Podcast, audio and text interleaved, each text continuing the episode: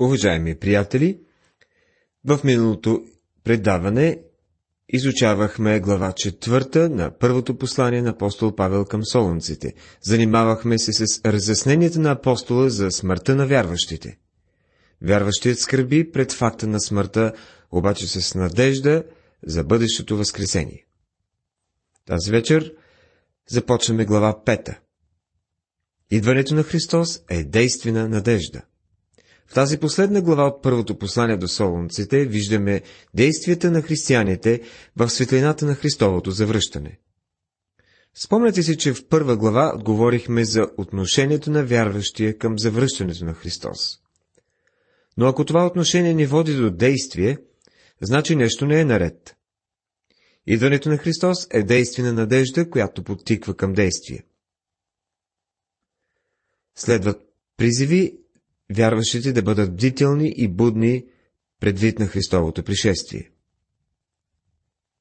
Вярващият трябва да бъде бдителен и буден в очакване на Христос, тъй като наближава Господния ден. Господния ден започва с нощ, когато, защото това е начинът по който Бог бележи времето.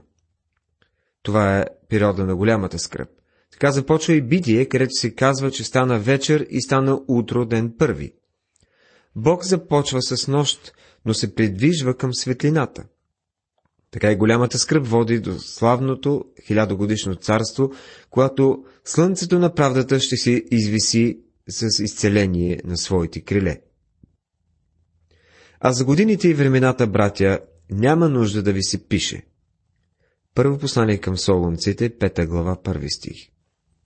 Годините и времената не принадлежат на църквата. Те принадлежат на тази земя и на един земен народ, както Израел, така и езичниците, които ще бъдат спасени. Църквата очаква една личност, а не години и времена. Гръцката дума за времена е хронос, откъдето произлиза и думата хронология. Годините и времената или хронологията не е за църквата. Защото вие добре знаете, че Господния ден ще дойде като крадец нощем. Глава 5, стих 2 Господ Исус не идва при църквата като крадец в нощта. Църквата е бдителна и очаква Господното идване. Човек не очаква крадеца, не го търси, нито му оставя бележка на задната врата, като излиза от къщи. Никой не казва, оставих ти зад, отворена задната врата, господин крадецо ще намериш семейното сребро в третото чекмедже на шкафа в хола. Не си мисля, че някога някой е оставил такава бележка. Най-вероятно проверявате всичко, преди да излезете, уверявате се, че домът ви е добре заключен. Искате да го предпазите от крадеца. Така и Господ Исус не идва при църквата като крадец. Въпреки това Господ Исус ще дойде като крадец за света – Господния ден ще дойде внезапно на земята и ще започне с нощта на голямата скръп. И накрая Христос ще дойде лично на тази земя. Денят Господен ще дойде неочаквано. Когато казват мир и безопасност, тогава ще ги постигне внезапно погубление, като болките на непразна жена, и никак няма да избегнат. Първо послание към Солунците, глава 5, стих 3. Забелязвате ли промяната в местоименията тук? В първите два стиха Павел се обръща към братята, като казва, че не е нужно да им пише за годините и времената, защото те няма да имат нищо общо с тях. Но в трети стих местоимението се променя на те, когато казват те мир и безопасност. И нека отново да кажем, че Денят Господен е период от време, който започва с голямата скръп и преминава към хилядогодишното царство тук на земята. Има много текстове, които говорят за това. В Исаия, например, глава 12 и 13, може да прочетете как Бог съди обществото и правителството, войската и търговците, великолепието и гордостта и религията. Ето денят Господен иде, лют с негодование и пламенен гняв, за да запусти земята и да изтреби от нея грешните й.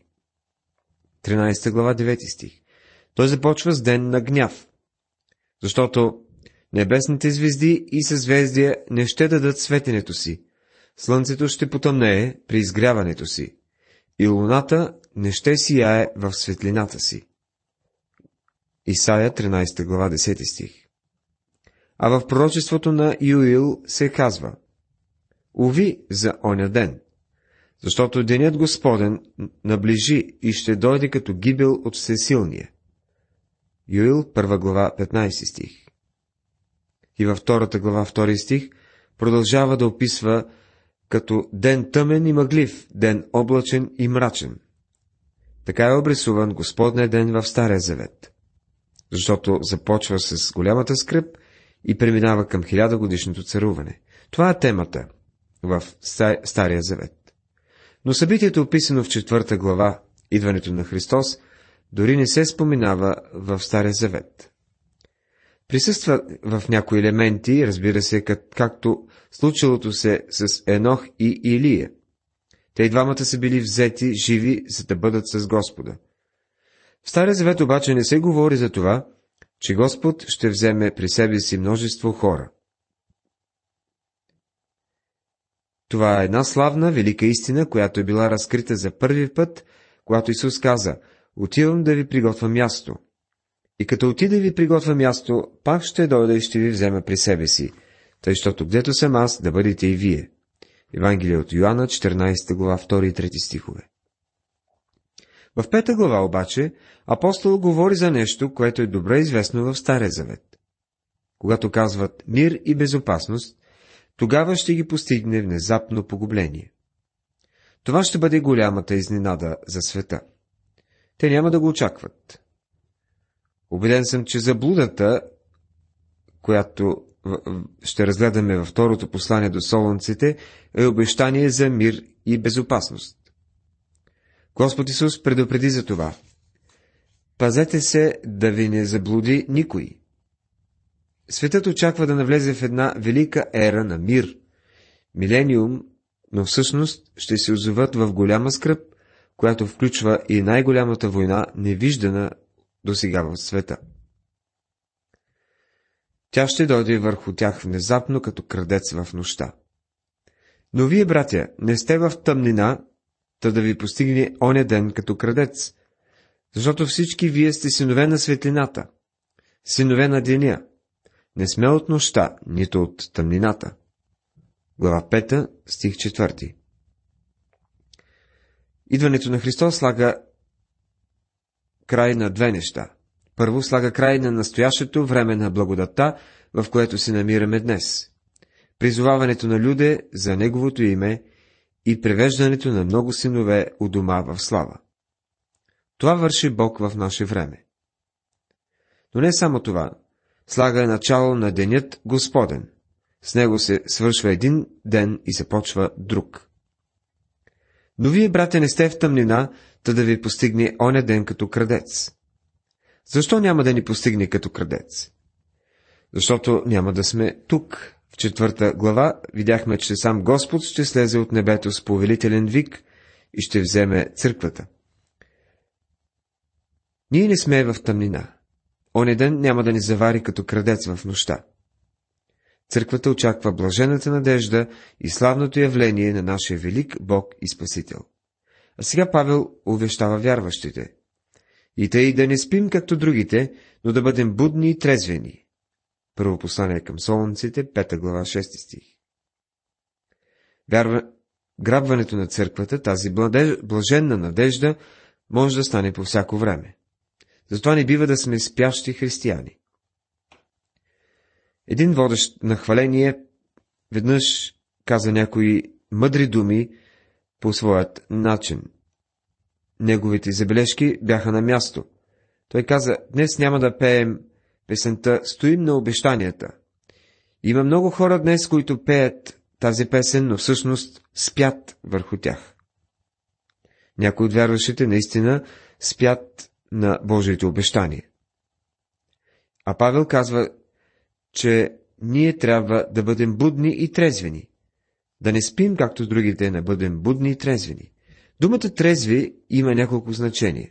Може да значи да останеш трезвен в смисъла на човек, да не използва алкохол, Но има и други видове пиянство, освен това, причинено от алкохола и наркотиците. Много хора се опиват от властта или от печеленето на пари, или от удоволствията на този свят. Божието дете трябва да остане трезво и да бди. Защото очакваме грандиозни събития. Те предстоят да се случат в бъдещето. Вярваме, че ние сме близо до завръщането на Господа. Не сме сигурни точно кога, но така смятаме. Затова мога да кажа заедно с апостол Павел. Спасението е по-близо до нас сега, отколкото когато изпърво повярвахме. Послание към римляните, 13 глава, 11 стих. Защото които спят, нощем спят, и които се опиват, нощем се опиват. А ние, които сме от деня, нека бъдем трезвени и нека облечем за бронен наградник вяра и любов, и да турим за шлем надеждата за спасение. Първо послание към Солонците, 5 глава, 7 и 8 стихове. Отново апостола споменава думата трезвени. Нека сме наясно, че имаме да изпълняваме един дълг. Да облечем за бронен наградник вяра и любов и да турим за шлем надеждата за спасение. Това ни говори за войнишки дълг и е призив именно към такъв дълг. Бронения наградник на вяра и любов трябва да пази сърцето, най-важната част на тялото. Шлемът е надеждата за спасение. Вяра, любов, надежда. За трети път в това послание се появяват тези три ключови думи. Трудът с любов, работа с вяра и твърдата надежда. Вярата е спасителната вяра, а спасителната вяра произвежда дела. Калвин казва, само вярата спасява, но спасителната вяра не е сама. Вярата е насочена към миналото, когато сме приели Господ Исус Христос. Любовта е за настоящето. Трябва да е отношението на вярващия към околните. Надеждата за спасение е блаженната надежда за бъдещето. Ние ни очакваме времето, когато ще понесем осъждение. Ние очакваме блаженната надежда, която е завършване на нашето спасение. Йоанн пише, възлюбени, сега сме Божии чеда и още не е станало явно какво ще бъдем. Но знаем, че когато стане явно, ще бъдем подобни нему, защото ще го видим както е. Бог още не е свършил с мен. Една жена на едно събрание за свидетелства веднъж се изправила и казала – повечето християни би трябвало да изпишат на гърбовете си. Това не е най-доброто, на което е способна Божията благодат. Аз самият би трябвало да изпиша това на гърба си. И понеже той не е приключил още с мен, бъдете търпеливи към мен и аз към вас. Господ не е приключил с никой от нас. Ние имаме надежда за спасение, което гласи, че Той завършва това, което е започна в нас. Защото Бог ни е определил не на гняв, но да получим спасение чрез нашият Господ Исус Христос. Първо послание към Солунците, 5 глава, 9 стих.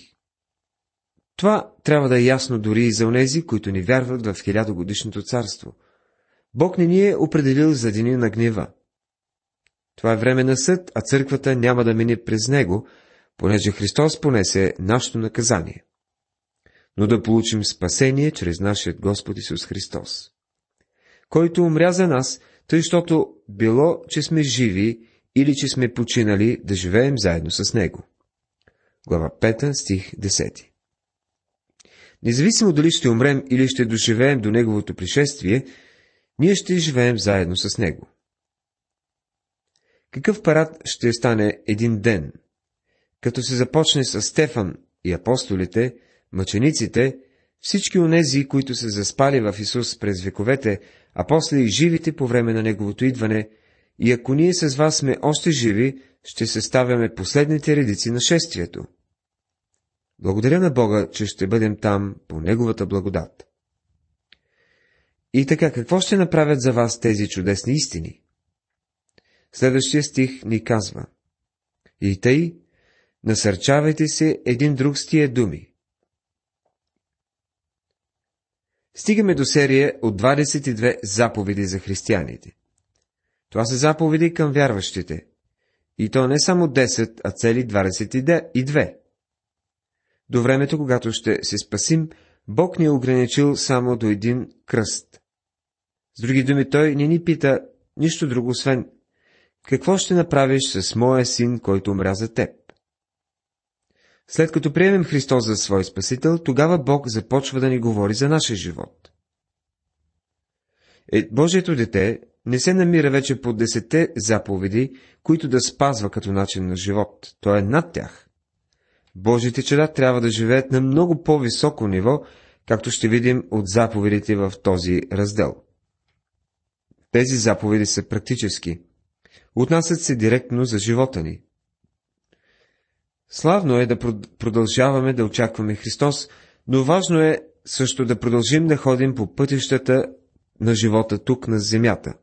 У дома, в офиса, в училище, където и да сме призовани да ходим. Господ Исус казва, ако ме любите, ще пазите моите заповеди. Някои християни никога не са слушали заповедите му. Тук има 22 от тях. Те са дадени като военни нареждания, кратки и отсечени. Изречени са така, сякаш ви говори някой лейтенант. Току-що Павел ни е казал да бъдем трезвени и да си облечем с бойната си униформа. Следват заповеди, които са на категории, т.е. някои от тях са свързани помежду си. Затова насърчавайте се един друг, както и правите. Първата заповед е да се насърчаваме или утешаваме един друг, което значи да се насърчаваме във вярата. Втората заповед е да се назидаваме един друг. Солунските вярващи вече са правили това. Както казва Павел, назидавам означава да се изграждаме взаимно. Ние трябва да сме един екип, който работи заедно, назидавайки се взаимно в Божието Слово. И молям ви, братя, да признавате тия, които се трудят между вас, като ваши настойници в Господа и ваши увещатели. И да ги почитате твърде много с любов заради делото им. Живейте мирно помежду си. Първо послание към Солонците, пета глава, стихове 12 и 13. Ето още три заповеди, които изглежда са свързани помежду си да признавате или да разбирате онези, които ви получават на Божието Слово. Като пише това, Павел говори на местната църква в Солун. Той е бил при тях по-малко от месец. Той ги е спечелил за Христос и ги е обучавал. Създава се църква, така както ние казваме, от нулата. Там не е имало един вярващ преди Павел да дойде и да им изложи благовестието. Така че всички солунски вярващи са повярвали горе-долу по едно и също време. На някой от тях е била дадена дарбата да получават, други са имали дарбата да проповядват, трети да помагат. Всеки вярващ получава дарба, когато се спаси и тази дарба трябва да бъде упражнявано в тялото, за да може да се изгражда. Имам чувството, обаче, че сред вярващите в Солун се е появило и следното отношение. Еди кой си и аз си спасихме по едно и също време. Познавам го още преди да стане вярващ. Откъде на къде смята, че може да ме получава? Затова Павел им казва, че някои мъже и жени са получили определени дарби да ръководят и трябва да ги уважават. Те трябва да се обръщат към тях за наставление. Днес все още съществува проблема, че мълцина в църквата обръщат внимание на учителите, които Бог им е дал. Хората казват, че вярват в Библията като Божие Слово и то всяка нейна дума. Тогава защо не и се покоряват? Защо не слушат и човека, който ги получава на нейните истини? Трябва да почитаме и да признаваме онези, които служат с любов на Господното дело. Уважаеми приятели, апостол Павел ни призова тази вечер да бъдем будни предвид на Христовото пришествие. В последната част от предаването ни си спряхме на три от 22-те заповеди за християните. Ние ще продължим тези заповеди в следващото предаване. Бог да бъде с вас.